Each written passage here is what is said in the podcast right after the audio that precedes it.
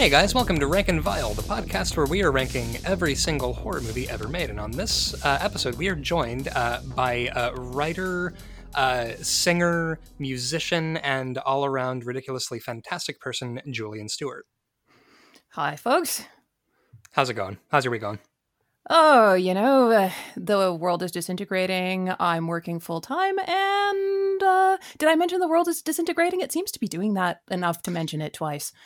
You know, it's it's hard to focus on anything else when like everything is constantly metting, metting, melting like a Carvel ice cream cake in the rain. Why is everything on fire? How is everything on fire? Shouldn't we put some of the fire out before we light some more? You I don't would think so. Which side note, now that I've mentioned a cake out in the rain, that just makes me think of MacArthur Park, um, which is one of the most insane songs ever written, I think. Absolutely. It makes no sense and it goes on forever and it's it's an inspiration to us all really to just follow our dreams. Yeah, although I do love any song that's just somebody screaming about having left a cake out in the rain and then lamenting, and I'll never find that recipe again. Oh no, and saying oh no way too long. It's like someone's having a nervous breakdown in the park. You know, you couldn't write that song today because you just go back on food.com. It's fine. Yeah, yeah. It's listen, life life is life is cheap these days. Um, so we uh, so on the show we uh, usually like to ask new guests, uh, and this is your first time on the podcast ever, which is very exciting. It um, is, isn't it? Yeah. So what uh, what is your background with horror movies? Like, did you when you were growing up? Uh, did your did your folks let you watch horror movies? Were you a fan of them? Did you come to it later? Do you like horror movies? Would also be a good question.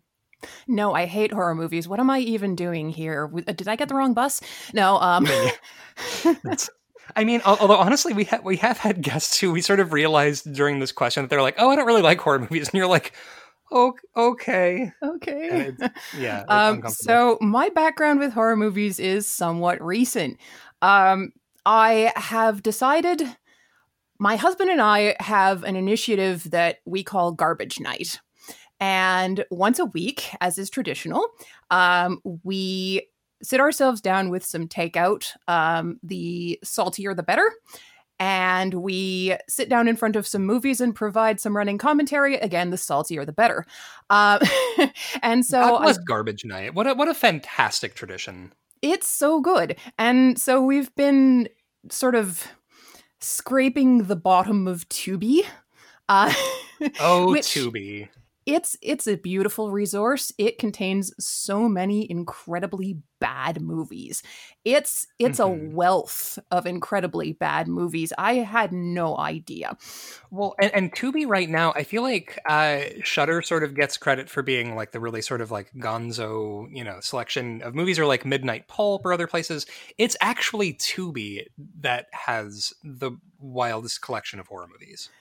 Absolutely. Like Shudder actually has some good stuff on it, mm-hmm. whereas mm-hmm. Tubi, um, generally we pick by the cover art and how likely we think it is to actually be porn. And sometimes we're yeah. wrong and it is porn. Um, the I 1970s mean, were a very interesting time, I tell you what. You know, I feel like that's all there was to do in the 1970s was like, you know, wherever two or more were gathered, uh, I think one person would have to announce, "Ah, shit, it's the sexual revolution," and everybody, eh, you know, sort of spontaneously grew pubic hair and bell bottoms, and every like yeah. the film gradient had a weird yellowish tint, and it was, you know, that was just the that was just the style of the time. I think. I've also noticed that there's a very curious overlap between the phrase introducing and a female scanning name, and how likely you are to see that person's breasts. That's pretty much what introducing means to me in film credits these days. Yeah, well, especially for the 1970s. Like, I feel like, uh, so if, you know, like, my, my thing is, I feel like when the Hays Code ended and the 1960s happened, and everybody was kind of like sort of bad, uh, sort of sex comedies where it was, you know movies with titles like not with my wife you don't. And then by the 1970s i think that was their like they were drunk with power because they were like dude we can show titties and not even get arrested. Yep. And, uh, and thus we get things like 10 angry women. Um I mean, to be fair, I knew what we were clicking on when we did that, but we did not get all that far because we just we couldn't. It turns out there's a limit to how much you can unironically watch. Mm-hmm. Well, and this is that's ex- that's exactly right. Like we, especially on this podcast, we are, goddamn, we are coming up on about 500 movies that we have ranked. Which is an Um, amazing, amazing accomplishment, by the way.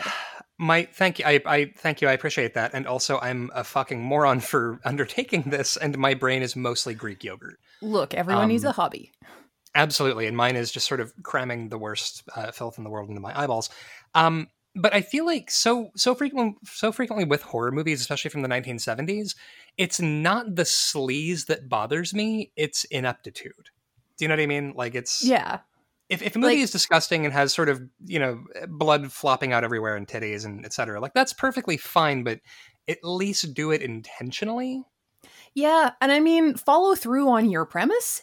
That's what tends to get me is like we watched um I cannot remember the name of it, but it was one of your your classic gothic where something um where Oh, a young yeah. woman goes and inherits a castle from a father she was mostly estranged from and then turns into some kind of beastie and runs around the town decapitating people.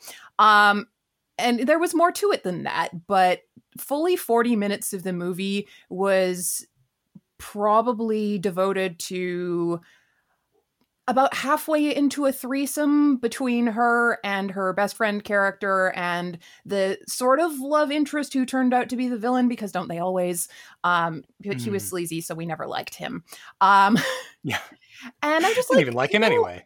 When are you going to turn into this were panther this were jaguar whatever you are? When, when when is this going to happen? When are we going to get the payoff for all of the old men with yorkshire accents telling us oh you don't belong in this town. Um you know when is that all going to happen? Because that's what i'm here for although i'm appreciating the tits. Like you Sure. know but but also i for some reason my brain doesn't want to accept that tits themselves were actually legal in real life in britain during that period. No sex please. We're british. Um yeah yeah if anybody catches you with those on you you're going away for a long time. We don't we don't we don't cotton to that shit around here in yorkshire. No, absolutely not. Um, you know, that way lies ideas. yeah i well and honestly especially with like british horror i feel like hammer horror movies in general like i don't know I, I i've never really been able to get into english horror movies because so much of it is just like almost embarrassed to be a horror movie Oh, see, I love anything with Peter Cushing in it. Oh, Um, sure. So that's that. That's a guaranteed good time. Um, you cannot get better than that. huge Uh, fans of uh, uh, Peter Cushing on this podcast. I have you seen and now the screaming starts. I don't think I have, but that is a good title, and I would absolutely sign up for something like that. Yeah, honestly, it's hard not to think of him as Grand Moff Tarkin though. Like this is Yeah, but that makes it better because you just picture him wandering around the Star Wars set in his bedroom slippers. true. Taste the Blood of Dracula features a plot that if anybody swallows the blood of Dracula, they become Dracula. That seems And- like a time saver. Right. Yeah. You know, that's just economical, is what that is. And then Peter Cushing is there as Van Helsing. It's yeah. Hmm. Um. So what what cool shit have you been uh, consuming, experiencing, or otherwise indulging this week? So I have had the privilege of um, doing some beta reading for a friend of mine and also of yours, um, friend of the podcast, Roanna Sylver. Hi, Um, Roanna. and Roanna is particularly into doing super awesome, super queer, super inclusive um, fantasy and sci-fi. And so they have a, a series called Stake Sauce, which is about vampires, as you might have gleaned from the title. Um, Yeah, there is one book right now available to the public on their itch.io page. Um, is it is, is it itch.io or is it itch.io? I never know these things. I always think of it as Itch.io, like it's Yeah. an old Italian name. Like uh, it's like, Yeah. ah, your cousin Itch.io, and you. Oh, yeah. no, that itch.io. Um, are, yeah, that's listen. Which, by the way, side note: this podcast we are we are also big fans of fake Italian accents. They are not racist and always funny.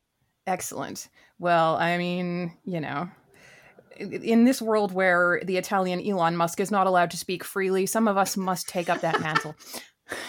They lost that. They lost that blue check for the cause, and I they appreciate them. They did. They did. Bless they did them. a good thing. Uh, but anyway, somebody else who is also doing a good thing is Rowena. Um, and so they have their second book in the Stake Sauce series coming out Halloween of this year.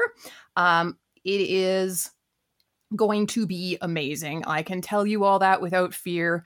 Um, I am probably about a quarter of the way through it and I'm enjoying it so, so much. So, if there Hell are yeah. any people listening to this podcast who like vampires and maybe like good asexual aromantic rep maybe like good poly rep. I don't know that i don't know if that that might be the kind of thing that people here are into. Uh, Oh, sure. yeah it's uh, it's a good time. Um and i can definitely recommend that you head on over to uh it's roanna sylver S Y L V E R dot itch dot io um and you will find a whole bunch of cool stuff there. So there's Well, my there we little go. plug Oh yeah, that's listen. Joe, like, like I don't know, like like Rowena is, is specifically one of those uh, people who I feel like the, the moment you meet her, you're like, I want to read your writing.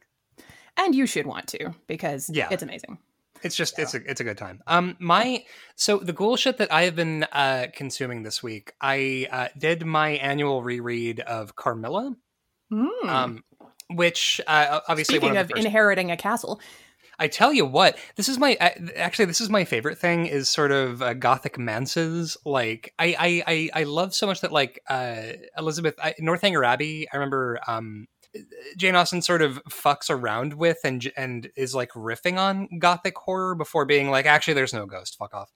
Um, Yeah. But Car- Carmilla's incredible because so much of it is just it. It's one of the gayest things I've ever seen in my life, and it's like Goblin Market levels of gay, where it's just sort of like, what's better than this? Gals being pals, you know? yeah, Um, yeah, yeah. Just And even out. aside from like Carmilla the vampire being sort of canonically like, well, lock up your daughters because she's coming for him. It's just like, it's incredible because the the main character of the thing is this like spoiled young girl who's just sort of hanging out, and um, yeah, Carmilla the vampire sort of comes and stays with them for a bit, and it's great because she'll just say stuff like, just like whispering really intensely to the protagonist, like, "You are mine, and you must always belong to me, and also date me, and watch me do karate moves, and tell me that my karate moves are cool, and you like me." Um, I and, mean, you know, just sort of- extremely, extremely relatable. I mean, yeah, I think I think we all want somebody to watch us do karate moves and tell us that our karate moves are cool. Um, and it's great because like Carmilla will will do these monologues where she's just like really intensely professing her love for her and how she wants to possess her, and the protagonist is just like, "Wow, that ha ha ha! What a weird thing to say. I don't know what to say to that." And it's just, oh man. Who It's- amongst and- us has not? I mean, sure. I well, and also it's great because um, the person who uh, sort of edited the uh, the this release of Carmilla and added like footnotes and, and did a foreword was uh, Carmen Maria Machado. Oh, who- yeah.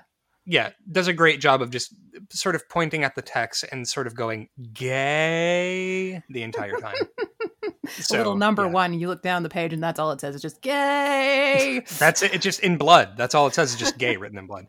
Um, speaking of gay written in blood, let's uh, let's dive into uh, the movie we're talking about this week. yes, Uh, absolutely. Let's. Yeah, which is uh okay. So it's called. So uh, many of you have probably already seen it. It is fan fucking tastic. It is Tucker and Dale versus Evil from 2010. Um, now, this is one of the movies that when I first started listening to the podcast, I went to the list and I looked for it because this was a movie that I am very, very, very fond of. And I did not see it on the list. And I was flabbergasted. I couldn't figure out why on earth you wouldn't have gotten to it already. And it's so a great. It's a great question. here we are. We're dealing with it now. Um, no time like the present. Uh huh. Well, and you you did what needed to be done was. You know, you sort of, uh, you know, grabbed me by the collar and whispered, "Listen, asshole, what is it going to take to make you do Tucker and Dale versus Evil?" And then I was sort of like, come on. you know, I was like, "Do you want to be on the podcast and do it?" And you were like, "Yes." And then here we are. I mean, Um, would I turn down a chance to talk about this movie? I would not. So, Well, it's yeah. Well, and, and it's incredible because like I so I come from swamp folk in Louisiana. Like my both sides of my family are pretty fucking cornpone, but I you know, watching Tucker and Dale versus Evil, I'm also quietly like looking at some of the settings in here and going, haha, nice. Um it's see now, it's I come yeah. from the folk of the place where it was actually filmed. Um, Oh wow! So What, going through the end credits, um, I noticed that this was all done in Calgary, Edmonton, and Cochrane, Alberta. Um, so There we go. See, I feel like I was going to say Vancouver because I feel like so many movies are made in Vancouver. Well, this was the thing is that it was really nice for me. I grew up in Vancouver, um, so I'm quite accustomed to seeing my city pretending to be Seattle, pretending to be LA, pretending to be anywhere where that one alley shows up. There's one alley in downtown Vancouver that shows up in like 16 shows because it's the only alley in downtown Vancouver that looks even remotely sketchy. It's great. Yeah. It's Um, yeah. so watching Fringe or something like that is absolutely surreal to me because that's my university campus. What are you doing? Um, but where my family is from is small town Alberta, so there's Oh, there's a little bit of that side of things, and um, I thought it was really fun for a different part of Canada to pretend to be the states for a little bit. Like you know, go Cochrane, well done. You know what? At that at, at that point though, if they were filming in Calgary, Alberta, I feel like they might as well have just made this like what if Tucker and Dale versus Evil, but it's actually just Letterkenny. I mean, I would watch that. Yeah, like if it's just if Tucker and Dale are literally just um, Wayne and Daryl from Letterkenny, I'm I'm also good with that.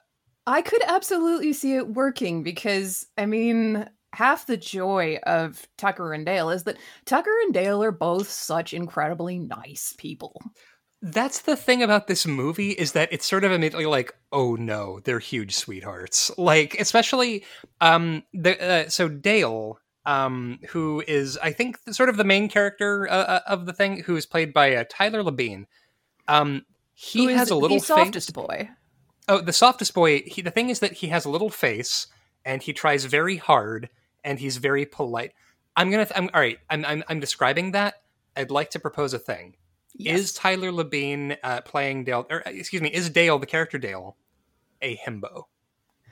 Oh, well, actually, given the recent himbo discourse, which is not a sentence I expected to be able to say, but I can say, um, uh huh. Uh huh.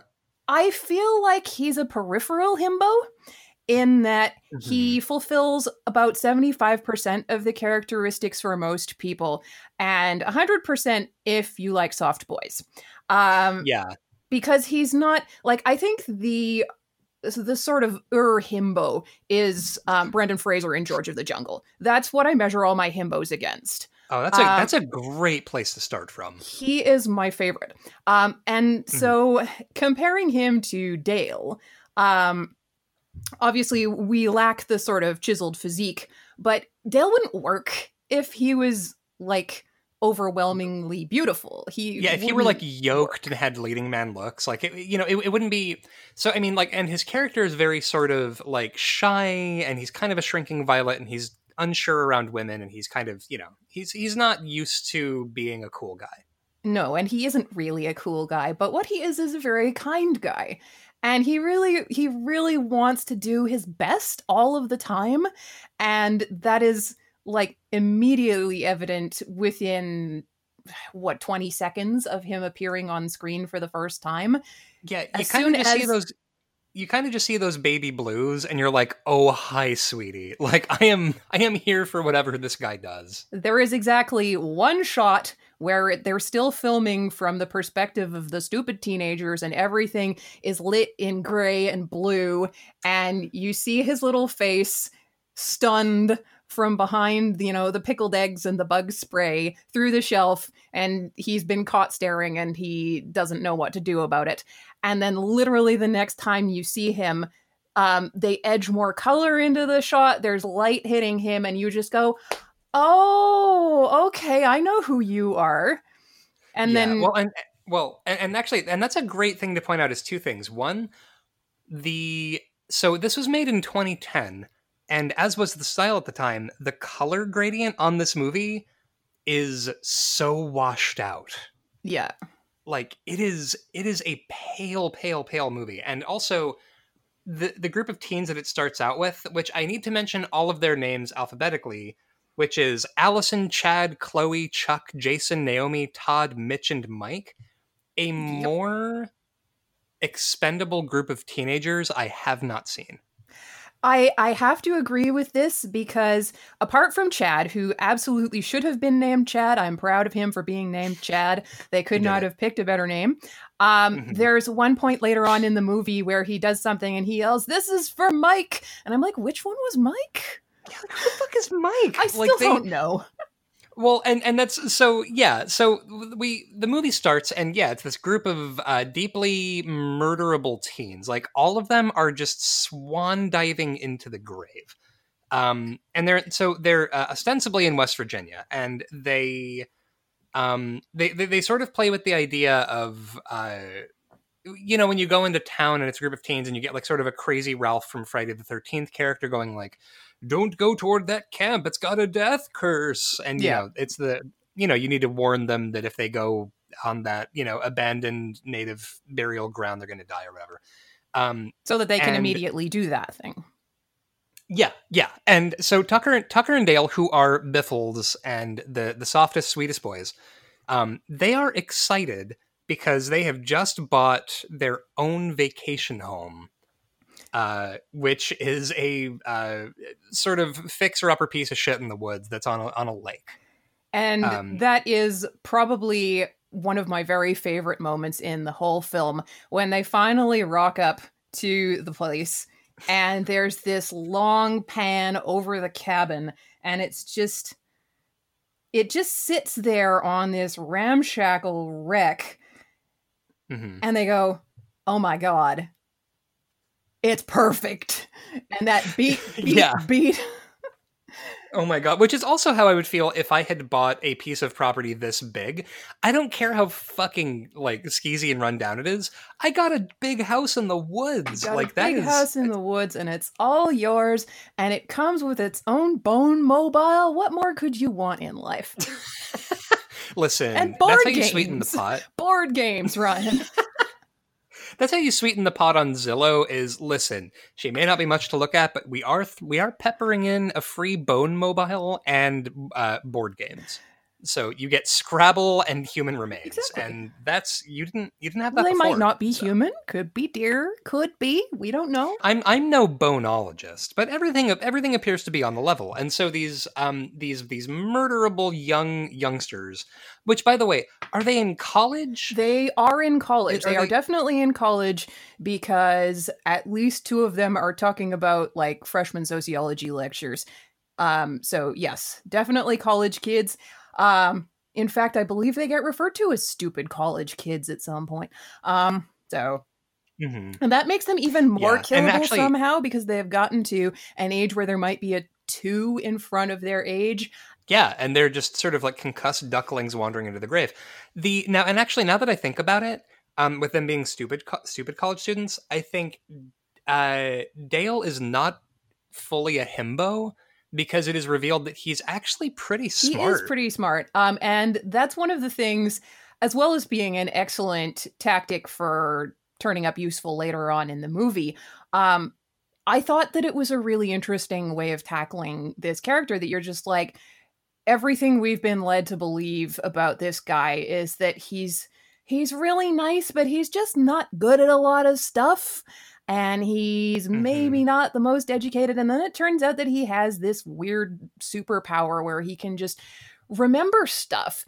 And as somebody who's got mm-hmm. a lot of neuroatypical friends and neurodiverse friends, I love the concept of alternative forms of intelligence, of people just being not oh, good definitely. at the things that society maybe values, but they're good at things that do have value. So yeah. Well, and yeah, and and the idea that, you know, there there are kinds of intelligence. I this is I think I my problem is that so you know that thing how um yeah, you sort of can over identify with anyone because you have too many. Uh, that doesn't sound like me um, at all. No, nah, couldn't couldn't couldn't, couldn't be you. Um, sorry, I'm I'm sorry, I'm different. Um, I I with, with Dale especially, like I also, um, I have an inferiority complex about feeling stupid a lot of the time because I, you know, and Which like not ridiculous, to you know because you're so uh, smart. Navel gaze. Continue. I mean, l- listen. I'm also I, I'm I'm I'm fantastically stupid on on many many occasions, but I mostly it's that like because when I was you know not to navel gaze too much on a podcast, but when I was um, younger, I was in a lot of special ed classes. I'm kind of slow sometimes. I I get the moment I feel like I'm not understanding something, my brain goes into a panic spiral because I'm you know like oh god they're all going to know that you're Mhm. stupid, and so I've got I've got a complex about that, and so when I see Dale sort of immediately being like you know sort of anybody being like wow you're really smart and him being like no no no no no and I'm like I would yeah. I would murder for Dale. like somebody please help Dale. Um and he so his superpower is that what? He's got basically a Essentially, yeah, he remembers stuff. Um, so it's not that he necessarily spends a lot of time thinking it through, but he remembers what he's been told. Yeah, and he now and and so we we get these we we we we get to watch these uh, stupid college students sort of talking about a local legend, which we should probably point out that um, the movie starts with a sort of found footage, like reporters found this house sort of thing, and then you sort of see a weird mutant guy with something going on on the Yeah. side of his face attacking people, and and it sort of you know bookends the thing because they're bringing it back to back around to the fact that years and years ago like um, there was a thing called the memorial day massacre where um, there were a bunch of where it's sort Yeah. of a mirror thing right? Like there were college students hanging out on the lake and a bunch of hillbillies popped out to murder them. Um, and so you get chad. Now all right so chad and once again you're completely right his name is chad and it should be chad good for him And he's smoking a cigarette um, and using an inhaler at the same time. I also feel very seen by that because I smoked for 15 years and I also have pretty bad asthma. Um, not Not not a a, smart smart move. move, but at least not not my not not a great move, but at least I don't look like one third of a Peter Facinelli. Um, Chad, I this actor, God bless him, he looks he has this pinched little needle dick face that you know, and I feel like he was Serious Backpfeifengesicht. Oh, Backpfeifengesicht. Yeah, like you see this face and you're just immediately like, I this is the worst thing I've ever seen. And he has uh it's like plumage, this popped collar. Like it's just he's wearing this uh uh robin's egg blue shirt that has the popped collar, and he's just like, Yeah, there were a bunch of hillbillies and they killed people. And he's also like pretty rapey with the vibes. So the first time he approaches Allison, who is the main girl, Mhm. obviously, and obviously the main girl, because nobody else gets more than like a couple of seconds of screen time before they cut away. Kind of a final girl, a little bit. Like, it, do, does she count as a final girl, or is this sort of an inversion of that? I mean, she kind of does, but she counts as a final girl in the same way that this movie counts as a horror movie. Yeah. Uh, because this movie is two to three movies at the same time. hmm Um, but at the beginning of the movie, they're still trying to be mostly a horror movie. So we have the scene where, you know, our young blonde ingenue is all alone in the foggy campsite, um, doing something that is totally irrelevant in the back of a car. And, you know, there are the, the crackling noises, and she's going, guys, guys, because she's never seen a horror movie Right. before. Horror movies don't exist in Um, this universe. and from the other side of the glass of the back of the car, the hatchback, you know, a figure looms up and it's fucking Chad and his fucking axe. Fucking Chad. And Chad has some kind of psychological attachment disorder involving this axe. He does not put it down for most of the movie. Yeah. Um, and I just I kept thinking, you know, he's trying to flirt with Allison at this point. He's trying to put the moves on her with a hatchet in his hand because that's what chicks dig, you listen, know. Being approached by a kind of a rapey dude with an edged weapon. listen. I, I not not to bring up put down the ducky from Sesame Street as praxis for um, project management. You got to put down the hatchet if you want to neg the female lead. Like I mean, if you're gonna be a how did he think that was going to go? I he's listen, I feel like he is aware of a few things. Shirt, um, hatchet, I do this. And that's his that's all. Like everything outside of Yeah, and he's Special mention for the hair as well. His hair is uh, exactly as much plumage as the shirt. It goes up and it does that very much. Oh yeah. Wait, can you describe the, so how his haircut is uh I think one of I, I feel like it deserves billing in this movie. what it reminds me of um as your listeners probably will not know because none of them know who I am. Um, I live in Australia. Well, and we have large herds of marauding parrots.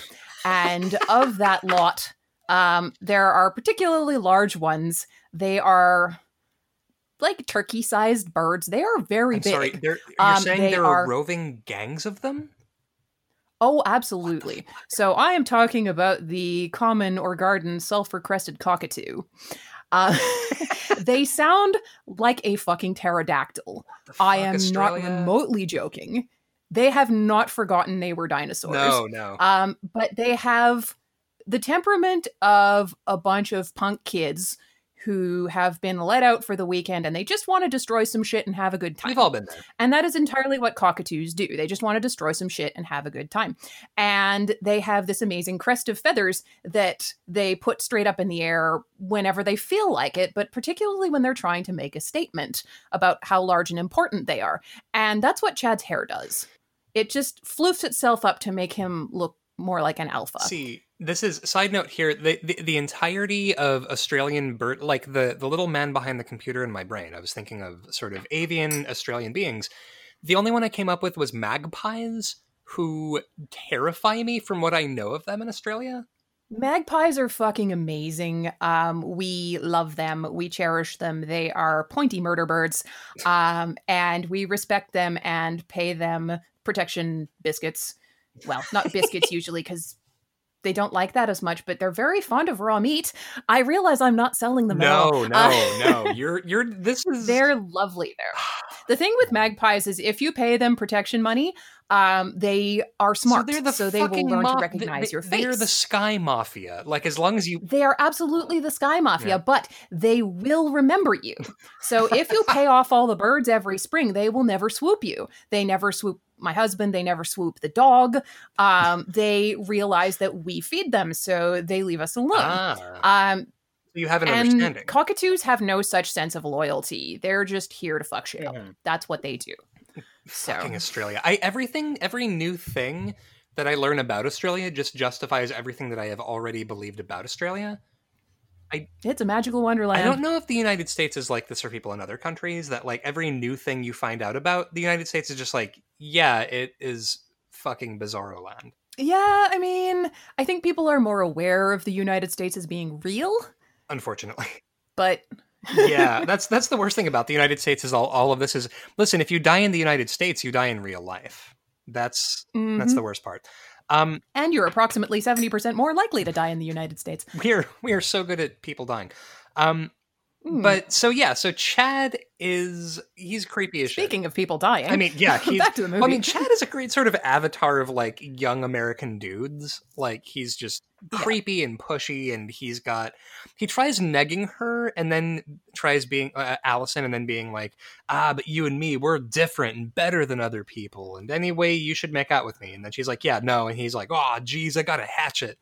And now after this point, so they they as as with any cast of young people worth their horrible salt, they decide to go skinny dipping. which is amazing because clearly they already know they're in a horror movie, but they still do this. Yes, yeah, like they they are obviously like, well, we've gone out into the woods, we've had a couple of uncomfortable encounters with some of the the, the local people because we're you know bigots and we don't like people who wear overalls probably.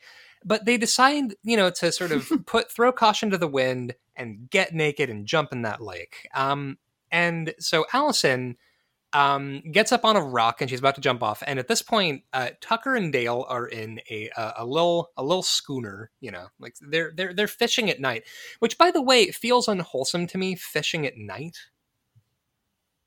Apparently, it is actually the best way to do it because the fish are a little bit more active and they also can't see you as well. So they're more likely to actually come and bite rather than going, the fuck you doing? Well, there we go. But, you know, all that aside, Mhm. they are out in the marshy areas under the trees, bothering some fish, and along comes some pretty young people taking their clothes off. And, you know, that's news You know, that- for them. That's the problem with Calgary is all the naked young people that pop up out of fucking nowhere like Zubats. Like you can't swing a cat without a group of nubile twenty something college students just popping out of the ether and just nakeding all over the place. And you've got to deal with that. You're trying to fish at night. I'm just going to tell you that in in no way lines up with my experience of Calgary. yeah, Calgary is not a, a hot spot for for the young folks. Um, but I mean, it's good for Stampede, and that's about it. see this if said you enjoy like people that- being thrown from bowls. Yeah, this is uh, wait. Do, do you mean Stampede Wrestling? No, I mean the Calgary Stampede, which is literally a bunch of dumbass young cowboys deciding to provoke the anger of an animal that is approximately 40 times their weight. Ah, see and this. see what happens because that's fun. See, this is because when, 'cause when you said Stampede, there there was a, a Canadian um, wrestling promotion called Stampede Wrestling. I'm, I'm not sure if you're aware of the uh, the the Hart family, um, like Bret Hart and Stu Hart and the big big Canadian wrestling dynasty, and their their promotion was Yeah. Stampede Wrestling. I don't know, like it's yeah, Canada. I got to tell you, most of what I know about Canada. You mean the Toronto Hearts, yeah? Yeah, yeah, yeah. Well, I mean, like most of what I know about Canada, I know through my Canadian friends, which you are primary amongst, and so I, yeah, No. I you could all be fucking with me about everything involving Canada, and I would have no choice but to believe you. Um, And then there's the Australia factor, so you know, ge- fucking geography. believe me at your own risk. Yeah, I, and and I do. Um, but so Allison uh, sort of is about to jump off the rock, and she notices a boat with two dudes in it, and yells and falls and hits her head. And Dale, um, because he's a nice, nice boy, um, fishes her out and gets her in the boat. When her, when um, I don't know, at least one of the people whose names are either Chloe, Chuck, Jason, Naomi, Todd, Mitch, or Mike. Um, they they notice her being dragged into a boat, and they go, oh no, she's been kidnapped by hillbillies. And they all run away and leave her to die immediately. Now, to be fair, Mhm. It should be noted that we've got Alan Tudyk hollering at the top of his lungs, "We got your friend," which is, you know, Yeah, and this introduces the central conceit of the movie, which is wouldn't be fu- wouldn't it be funny if a bunch of teenage or uh, uh, not teenage if a bunch of young people died through a series of splat stick misunderstandings? Where Yeah. you know you've got you've got the rednecks who sort of are positioned because of deliverance slash every redneck exploitation movie ever made as being like scary Mhm. scary rednecks in the woods and these are just two nice men trying to hang out at their cabin together and these kids just do their working bee and get on with their lives. yeah Play some Scrabble. maybe play some Scrabble. And uh, so they they're like, oh no, she's been kidnapped, and they all just sort of d- dime her out immediately. Like they they all run away. And Alan Tudyk uh, and and Dale, I should call him Tucker, but the thing is that he's Alan Tudyk, so I just want to call him Alan Tudyk. Um, It's true. There there's a an overwhelming sort of he's one of those character actors that you can always see him no matter what he's playing, but you don't mind. yeah, he's he's a real hey, now we're talking actor who, when he pops up in something, I'm excited he's there. Um, Exactly. But so they they they take Allison back to the cabin, and um, Dale, being a good good boy, like makes her pancakes for breakfast. And she wakes up with a bandage on her head because she knocked her head, and she's just like, "Wow, scary redneck!" And he's like, "Oh no, you don't like pancakes? I'm so sorry." And he rushes back out to get her different food. And now that reveal, that reveal is actually amazingly shot because he comes through a doorway. He is completely backlit.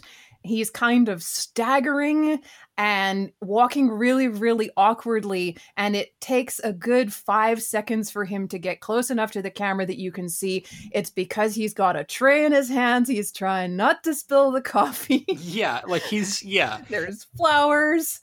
And he's just he's so completely unaware of how he comes across. And it's one of those moments where the movie is absolutely playing with you, but it's perfect.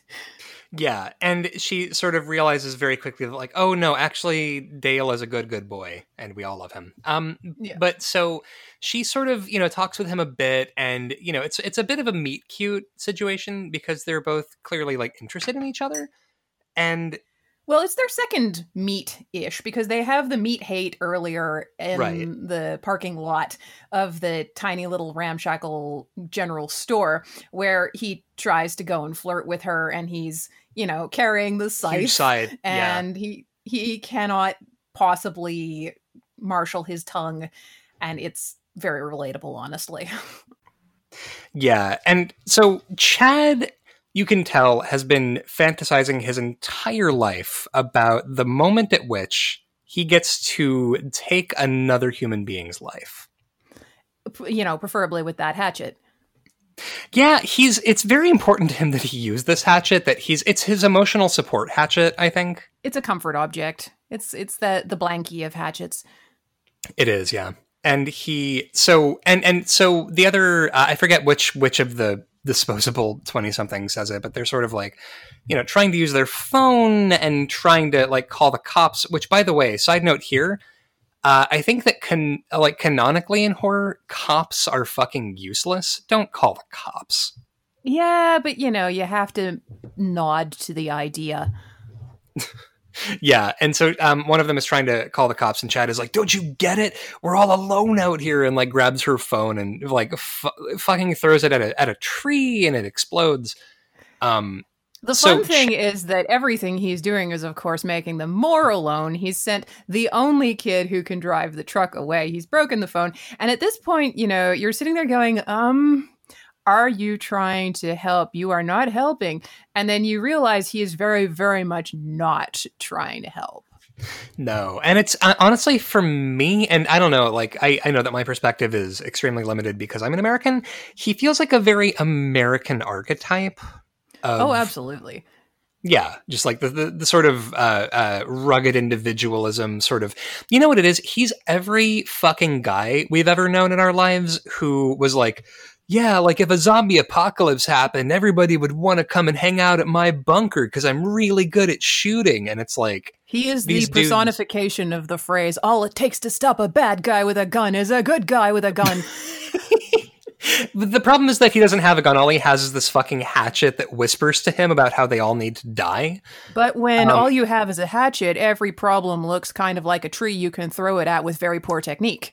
Man, he is just always th- always be throwing hatchets. Like he is hauling off with this thing. You know, you, go- you got to do what you got to do. And if what You you re- got to do is endanger everyone around you, Yeah. So be it. Your name is Yeah. Chad. You've got a hatchet. Um, and so they they all decide like so. Tucker and Dale are like, okay, well, clearly um, this young lady fell and hit her head, and we got to get her back to her friends. So they decide to go out and start yelling like college kids, and just you know they're yelling at these kids, and they're like, what? I don't, I don't know. Like they're not coming out. Like, all right, well, whatever. We'll leave a message for them. And so one of them carves into. Is it Tucker or Dale who does this? um, well, we've skipped at least one major thing in here, which Oh, is that the actual inciting incident to the whole murder spree, the thing that takes it just from, hey, it'd be a great idea to murderize some hillbillies to, Mhm. yeah, no, we're doing this. Is- Definitely.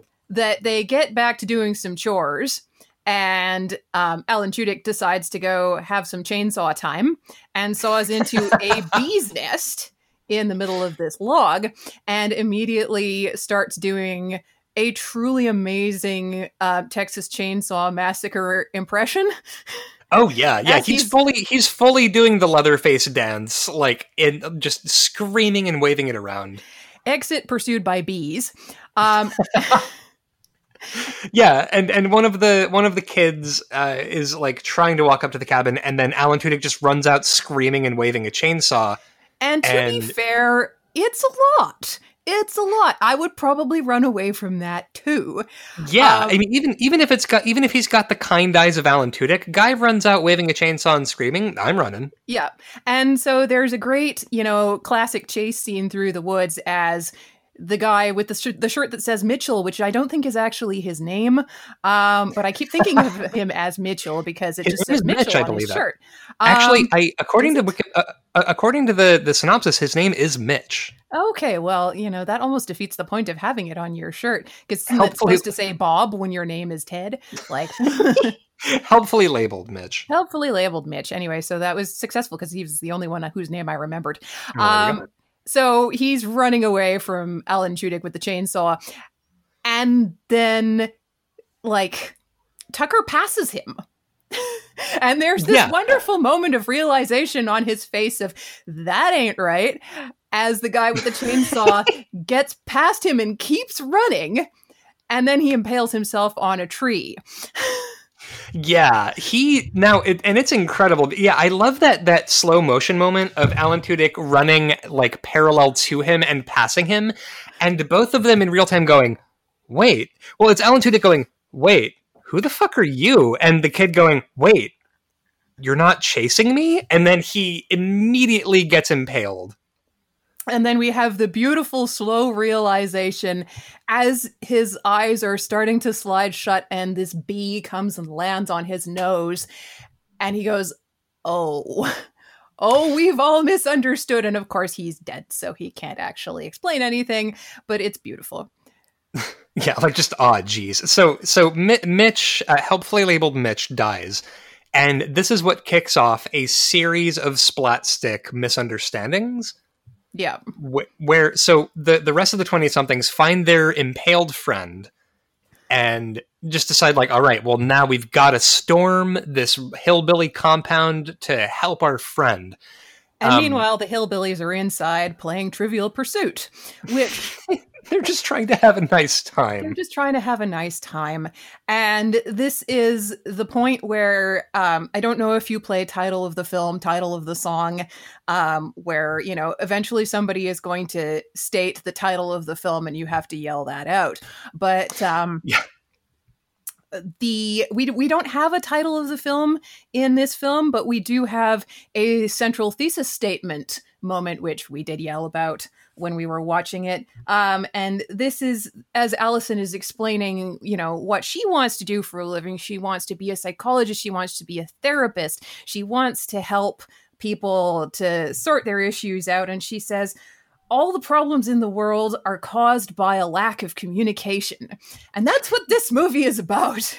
yeah that's the thesis statement of the movie is like all of this is a, a communication breakdown like Yeah. this is just people not quite being on the same wavelength and and comic splattery uh, misunderstandings ensue um i think so the, the the my favorite moment in the movie in terms of like splat stick misunderstandings i think i gotta go with the one where alan tudyk doing he's doing his chores and he's feeding logs into a wood chipper Yep. Um, and one of them is like, "All right, no time like the present. Screw your courage to the sticking place." And Ah, he has and- what I think is the most hilariously tiny knife I've ever seen. It's like a two-inch it's- pocket knife. what are you doing with this What little knife? I mean, like, surely, I guess. yeah, listen, two inches is fine if that's you know you're if you know what you're doing with it. But he he just sort of runs forward screaming. And Alan Tudyk sort of moves gently out of the way to pick up another log, and this guy just goes sailing face first into the wood chipper. Yep. And then cue like three minutes of total panic. Um, which it's perfect. Like It is like Tucker's amazing. trying and Tucker is trying to hoist this kid out of the thing and then another one, one of the kids sees him and it looks like he's feeding this kid into the wood chipper because he's trying to pull him out. Yep. It- it- oh my god, this movie. And, And, what so it's do you do in this situation? Literally, how do you react to something like that? well, I'll tell you what you do if you're Alan Tudyk. You finally get the wood chipper turned off, the legs are sticking out of it, and he just sort of at a loss goes, "You all right?" Which is fucking perfect. because like how many moments like that have there been in your life where somebody gets like something horrible happening to them and some somebody standing by goes, "Oh man, you okay?" Um it's Yeah, it's- yeah. it's I'm only bleeding a couple of pints. It's fine. I'm only missing my top half of my body. Um And then And so- meanwhile, back at the ranch, we have Dale and Allison digging out the latrine pit, um, which is, you know, one of those. It's it's one of the perfect rom com moments in this film, um, and this film one of the, one of the halves of this film is that this is obviously a rom com.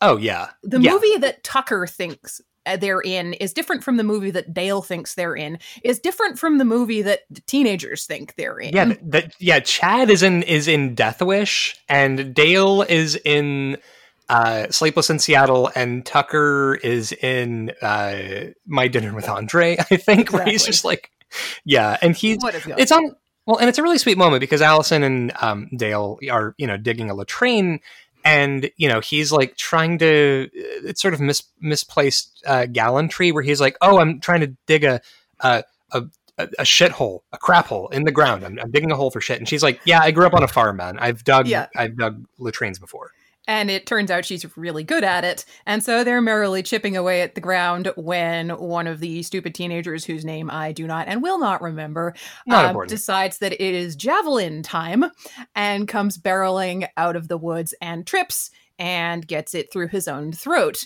Um, Yeah. And in the process of trying to back away from the screaming maniac, Dale, of course, whacks Allison in the head. Side note, that girl gets hit in the head so much in this movie that it's one of those like how does she not have a concussion by minute 40 how Yeah, it's it's Giles from Buffy levels of just like knocked out at the at the soonest sign of conflict. Just whatever happens, she's going to be getting knocked out. And i mean there is a reason for it absolutely they they address it in the plot as well later on but um it's you know if she could explain the movie would be over so Yeah, exactly. like it's you know, like so much of this relies on not explaining. Um but so we get um so finally Chad gets the upper hand and um is able to kidnap Tucker.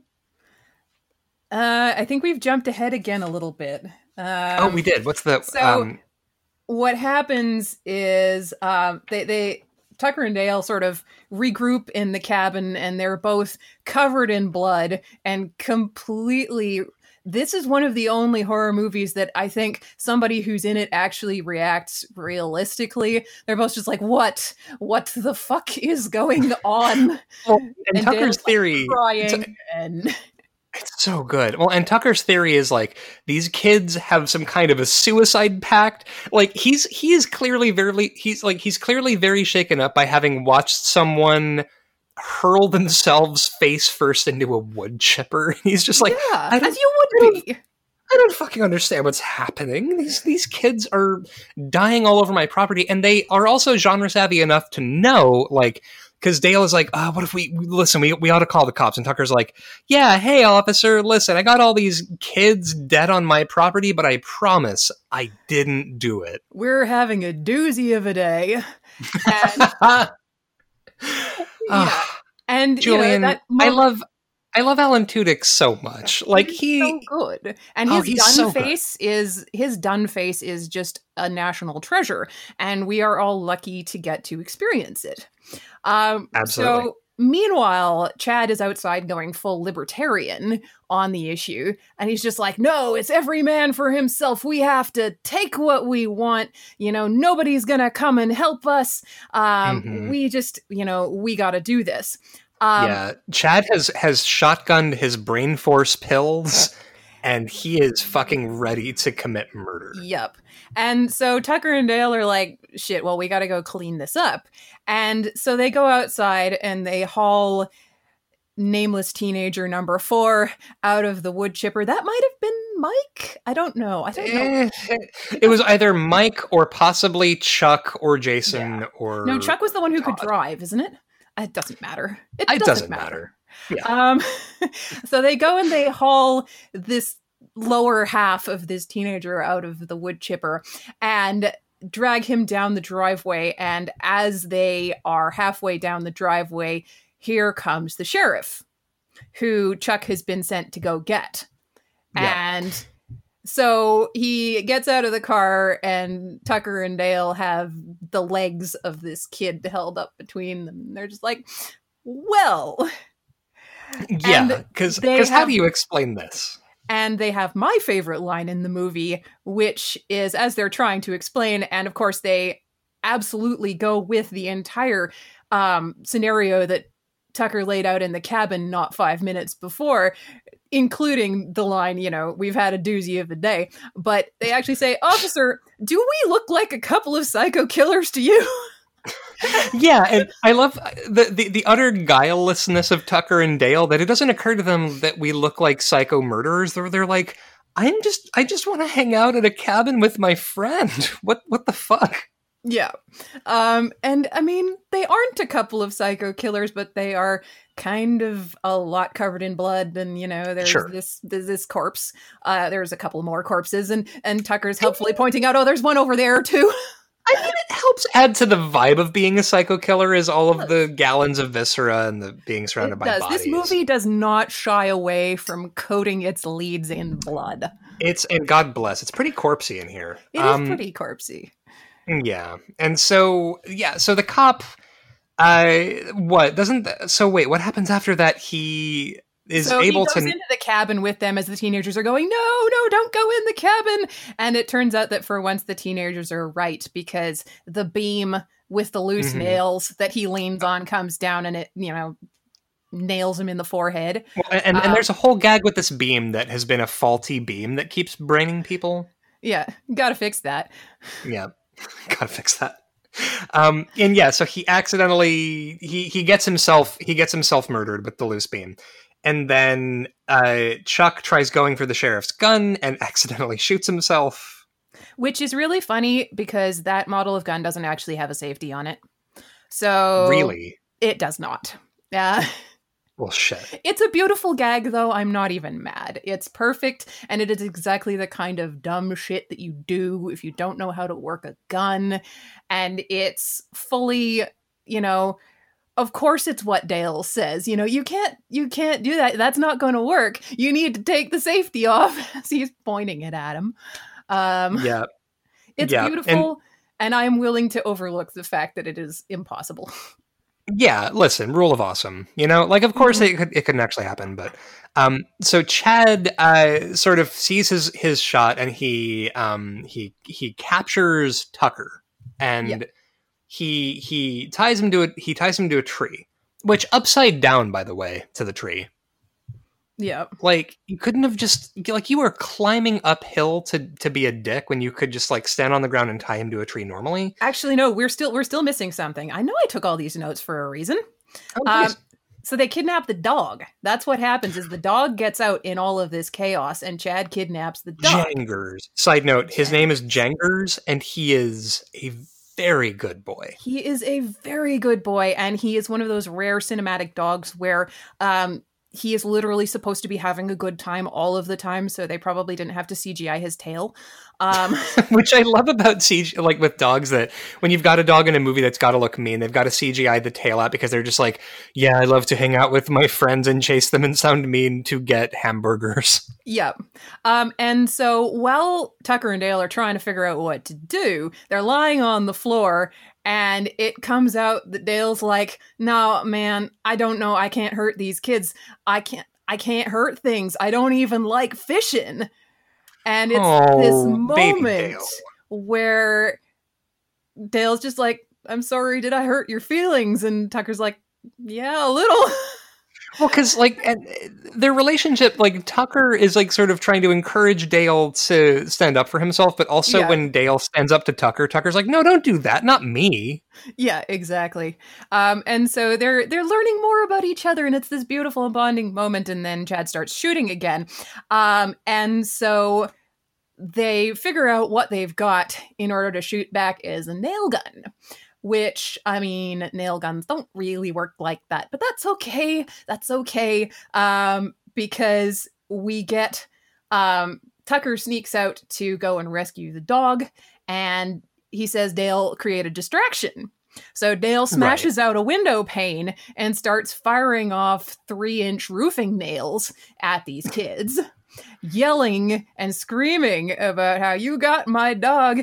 And he yells, This is this is the this is the encapsulation of Dale as a character, I think, Mhm. is that in that moment he is heartbroken, he is furious.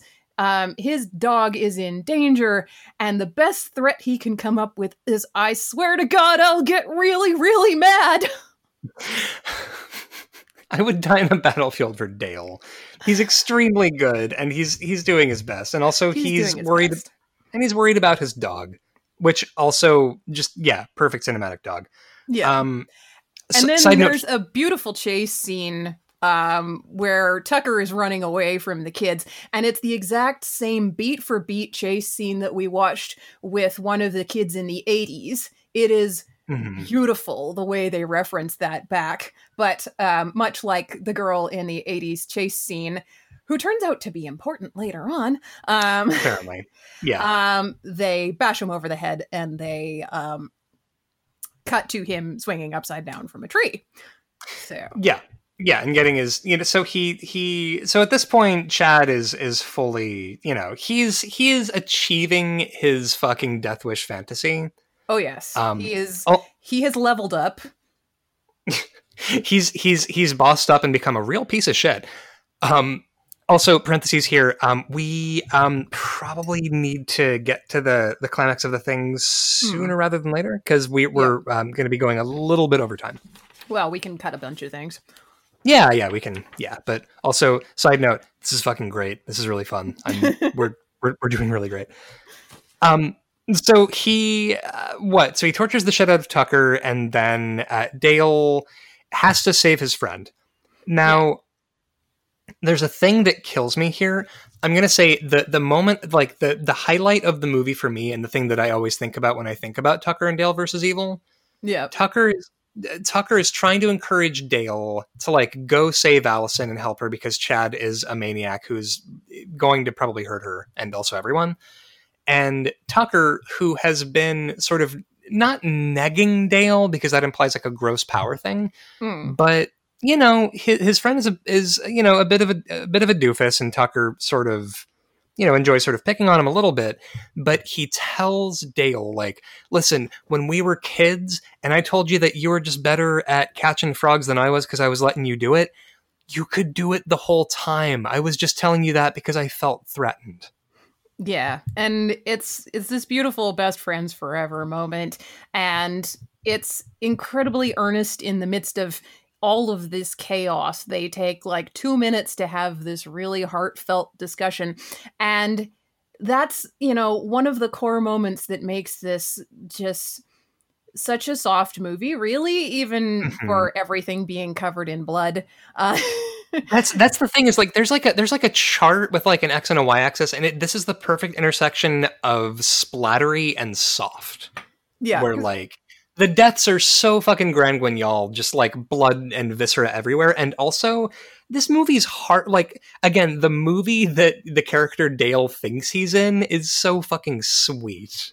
yeah And yeah, like honestly, that bit where it was like Tucker telling him that like you had the magic inside you the whole time, Dumbo. Like Yeah. I I was watching this and immediately just got choked up and started crying because it was just like, oh no, he they love each other so much. They love each other so much, and it's so ridiculous. And Tucker's just like, you know what? You can do this. You have a destiny, and it's the destiny talk that you get when you're the protagonist in a rom com. Um, you go go after her, Dale. She needs you now more than ever. He says, and that Yeah. you know that's a line straight out of like Steel Magnolias or something. I don't even. Oh yeah. Which Um, side note, fuck, side note, fucking love Steel Magnolias. Like I will never, I will never not like that movie. Yeah, so there's this beautiful moment of tenderness, um, and then we remember we're in a horror movie, and it's back to never mind the Buzzsaws. Um, Never, fuck. God damn it. Yeah. uh, So yeah. So we we we get the the the final the final boss moment of the movie, and and uh, in a great fucking reveal, um, because Dale realizes how these other characters have seen him this whole time mhm. as being a big scary redneck. He straps on a welder's mask, gets a fucking chainsaw, and he's like, "All right, you want to see a big scary redneck?" you want to kill a killer hillbilly? Yeah, and then he it's walks in, and Allison screams, and it takes all of thir- three seconds before the welding mask is off and the giver hat is back on because he he's Dale. He can't be a big scary hillbilly. He's Dale. No. It is yeah, like the antithesis of who he is. It's so good. Side note, you know what it is? Did I ever tell you about um uh, the my name is Mike and I live in Kenosha moment? Yes. Yeah. Yeah, where it's Yeah. just like this big scary guy who cannot bear to keep the thing up because it's hurting someone. So he bursts in, Allison screams, and he's like, "No, no, hey, hi, it's no, it's me, it's Dale," because he doesn't he doesn't want to upset anyone. Um, And it's a but- beautiful mirror of the first time he walks in backlit and she freaks out. And it's just Dale. It's just Dale. It's just Dale. And so by this point, uh, Chad uh, has been burned by a fire, and he, um, which I'm also not wild on the physical disability part of that, where. Hmm. Like Chad is, I don't know. I feel like he's meant to look scarier and more garish because he's scarred on the side of his face. I feel like they were trying to go for like the Freddy Krueger effect of, Mhm. you know, somebody should look horrifying. And because up till this point, he's been. oh, Like he does have a rat face, but it's an Mhm. objectively perhaps pretty rat face. Um, and so now his evil is revealed, and although the disfigurement trope is kind of icky, um, Yeah, it's definitely a trope. I mean for sure. And I can see why they go for it, even if it is kind of icky. And also, Right. like, they did do a really thorough job of blowing up that house. Like, Yeah, it got blown the fuck up. Um, and so Chad, you know, he's he's looking sort of gnarly, and and he sort of it's revealed um, that the Memorial Day massacre that actually the the rednecks that Chad has been sort of dedicating himself to murdering, it was actually Chad's father who was the scary hillbilly that killed everybody um, Yeah. during the Memorial Day massacre, and he's like. Sort of like no, he that's not true. Jesus moment. How can I be half hillbilly? Which is the most privileged white college dork thing I've ever heard. That's the yeah, that's the silliest shit in the world. Like that's honestly like it makes me think of how um Christina's uh awful shitty uh, family is like was scandalized to find out that they had Irish in their family lineage and wasn't totally Scottish. Like that's the level of like sort of weird white person racism that's like no, I'm part hillbilly. I'm the wrong kind of white people. I'm the store brand mayonnaise. I'm great value white. Um, and and so he uh, Chad uh, becomes like sort of driven crazy by this, and Dale um, chucks a box of tea at Chad, who has asthma. Which I don't know about tea causing asthma attacks. Yeah, I didn't actually bother checking on Wikipedia whether chamomile can cause anaphylaxis or not. I'm just gonna take it as read. Yeah, I mean, on the movie where people have been doing the Fosbury flop into wood chippers and fully shish kebabbing themselves at full speed while running, you know, sure, sure. Sure. Right. chamomile.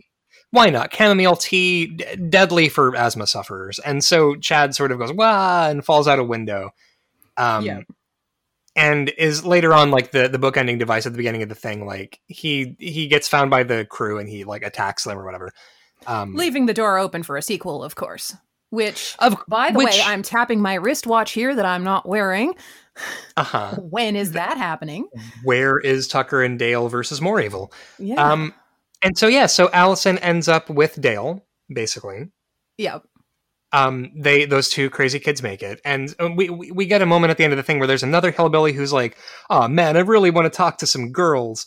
Uh and dale encourages him to like just be himself which is the thing tucker encouraged dale to do. And it's Um, just as bad advice that time, too. what it really comes down to don't be yourself if yourself doesn't know how to talk to girls like Don't be yourself if yourself is a creepy jerk. That's Yeah, if you're- that's an aphorism you can take to the bank. yeah be yourself unless who you are sucks and then be someone else um but so yeah we sort of it's a oh here we go again thing where he he the hillbilly tries like impressing the girls and accidentally knocks one of them out Yeah. um but I, I, so look, I kind of didn't love that that was the ending. Th- I think they should have sort of cut to black when they kiss and everything's fine because Yeah. at the end, of course, he's dragging the girl off by her elbows, and I'm just like, mm, did we need the overtones of rape? Did we really? We were doing so good here, but yeah well and because it now this movie also does play with the deliverance thing at first yeah, where it's the college students doing the squeal like a pig line and it's i think meant to look shitty and banal from these kids when one of them says it yeah, which is good because like listen I have seen Deliverance exactly once, and I'm kind of okay. Never seeing it again.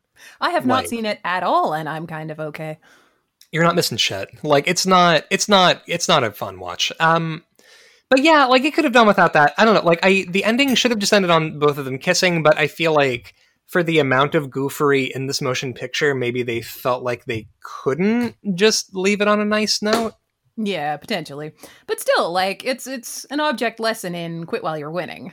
So. Yeah, absolutely right. So yeah, so, so many wins in this movie. It's got so much heart. It's got gets everyone to the end that needs to get to the end, including the dog. You know, full props for that.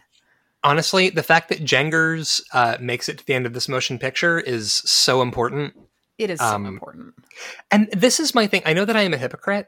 Movies that kill children, I'm kind of on board with, like It depends on ideologically. what that kid's done. Like I've met some kids. Uh, Yeah, yeah. Well, I mean, that's like the Babadook.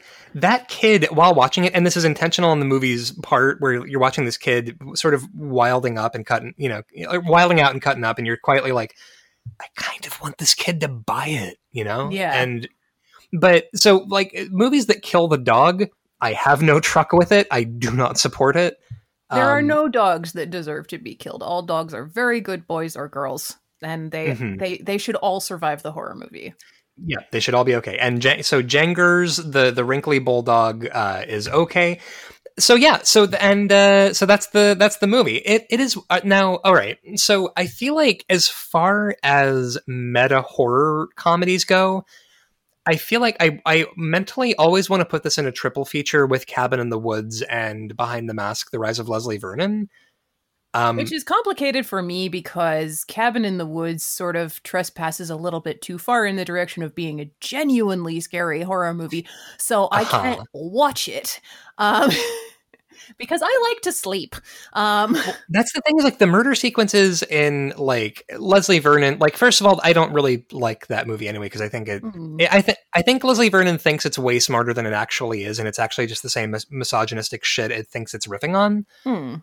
Um, Um, I yeah, What I'd also, you know, put it up against, I think it needs to be in the conversation with Scary Movie because what it's Oh, trying yeah. to do and what it keeps getting held up against is that it's a parody horror movie. It's not a real horror movie because it's funny. Yeah. It dares to be funny in the midst of all of the impalements.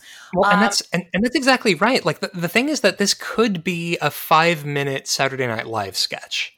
But About- they do so much more with it. Yeah, where like if, if the the conceit of the thing is just what if teens kept dying through a series of wacky mishaps and these rednecks are actually just trying to have a nice time. Um the heart thrumming behind this movie, like that's what saves this movie for me. Like if this movie now there are a couple of moments with Tucker and Dale where it's kind of doing a like, hey, what if they were gay sort of moments. But I almost feel Yeah. like that's a almost kind of a product of its time with being in 2010 Yeah. because that was kind of everywhere in 2010 was like there's a scene where tucker and dale are they get pulled over by a cop and there's like a sort of oh no it looks like one of them is giving the other one a blowjob while driving sort of moment and the cop gives them a disgusted look and it's like a whole gag that i'm sort of sitting there going like wow this is a fun and great time and we're all having fun watching this Yeah. um but yeah i don't know like it it has those moments but i feel like the heart behind this movie is so good that it is more than just a gag that goes on for an hour and a half Absolutely. And they actually managed to say something useful with it, um, which is not a thing I can say about Scary Movie. Uh, i mean that was sort of i mean that was what 1999 2000 yeah, so I mean, it was that time of comedy where everything was very broad and very gross and very juvenile. And that was Mhm. what we were leaning into as a culture. And I don't know why we did that. Um, but we Yeah. did do that. And so, again, as a product of its time, even as a product of its time, it's still kind of gross. So agreed I think they could have gone farther in the direction of it being slapstick than they did. And they could have gone farther in the direction of it being goofy than they did. And they did pull back from that a couple of times and actually give it a real serious heart. Where they're Yeah. genuinely trying to say something about how people should listen to each other and you know people who are different are okay and you shouldn't judge people just based on your first impressions of them and Right. Maybe don't be so ready for conflict that at the first sign of it, you find a hatchet that's your friend now, and that this is your personality and life's mission is to murder as many people as possible. yeah it's actually a movie that the thesis statement is you know listen to each other and don't be a dick. And i think that's valuable. I think that's valuable. I think so too. Um, all right. So looking at the list, um, I'm this is this is a tough one for me because I really really love this movie, but I if I'm putting it up against like I don't know sort of serious serious horror movies, it's almost not fair because this isn't a straight horror movie, no it isn't. It's a rom-com wearing the skin of a horror movie which which is you know yeah. removed and is raw and bloody but you know it's fine Mhm. Oh, it's Fine. it's dripping it's dripping in viscera, but it's not a it's it's not real. It's not a horror movie. it's at not. no point at no point are you the viewer uh, plausibly afraid or like it's it, that's just not the kind of movie it is and that's great that's fine yeah um so looking at the list all right so at number 101 we have horror comedy army of darkness yep julian which do you think is better army of darkness? Um wait have you seen army of darkness? I have not. Oh, okay there we go. All right so uh looking up the list a little bit let me let me see. Uh, have you seen child's play? I have not. And this is where this is going to get a little bit difficult because, for the most part, I haven't seen a lot of the things higher up the list because they're Mhm. genuinely horror movies. oh sure What Tell I can what, actually. say, though, is that I would definitely put it above the Rocky Horror Picture Show. And I would probably say that that area of the list is more or less right because that's where Fright Night comes up. And Fright Night is also Definitely. a movie that doesn't take itself all that seriously. Um, Mhm. It's not afraid of having some fun. So, There we go. So actually, so uh, do you mind if I jump back into it and ask you if it's better than uh, Rocky Horror Picture Show? It is definitely better than Rocky Horror Picture Show. Um, I have a fondness for Rocky Horror because I'm queer. I grew up in that time period where that was like right. the most obvious first step. If you were queer, you went and saw Rocky Horror. And so I have fondness to it that is completely unrelated to the actual content of the film, I think. Right. Um, yeah, and so and and it's at it's at a uh, 105. I Yeah. think I'm comfortable saying that Tucker and Dale versus Evil. Uh, maybe like Rocky Horror walked as a horror comedy so that Tucker and Dale could run. Absolutely. Um, I think I'm I'm I'm wanting to put Tucker and Dale above Rocky Horror. yeah, I would agree with that. Now, at number 99, we have Fright Night from 1985, the, the OG Fright Night with uh, Chris Sarandon. I feel like I want to give the edge to Fright Night just because I feel like it, A, has that fucking Brad Fiedel soundtrack, Yeah. um, which is, I'm such a fucking sucker for the love theme from Fright Night Hmm. um because it's uh it's perfect um but i feel like i now tell me which do you which do you think is better fright night or uh tucker and dale I think in the context of the list, Fright Night has some more actual scares.